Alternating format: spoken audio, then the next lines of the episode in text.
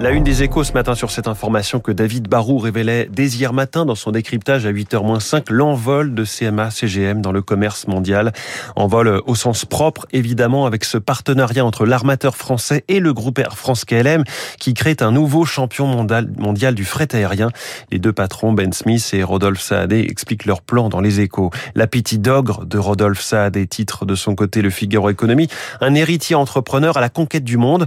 Le marseillais utilise depuis quelques mois ses profits stratosphériques, 16 milliards et demi d'euros en 2021 pour se diversifier. Achat d'un terminal du port de Los Angeles pour près de 2 milliards d'euros. Reprise du transporteur routier Jeffco.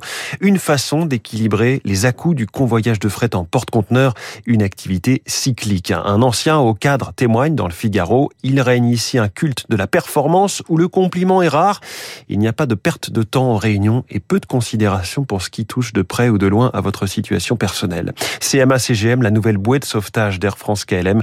Titre euh, sur ce sujet, la tribune en première page. Beaucoup de photos de ces grandes boîtes de couleurs que sont les conteneurs à la une de vos journaux, puisque la Croix, de son côté, évoque la mondialisation vers un monde plus fragmenté. C'est le titre. Et puis deux visions différentes d'une même étude de l'INSEE. Les échos titrent L'ascenseur social fonctionne encore en France, tandis que pour le Figaro, l'ascenseur social est bien grippé.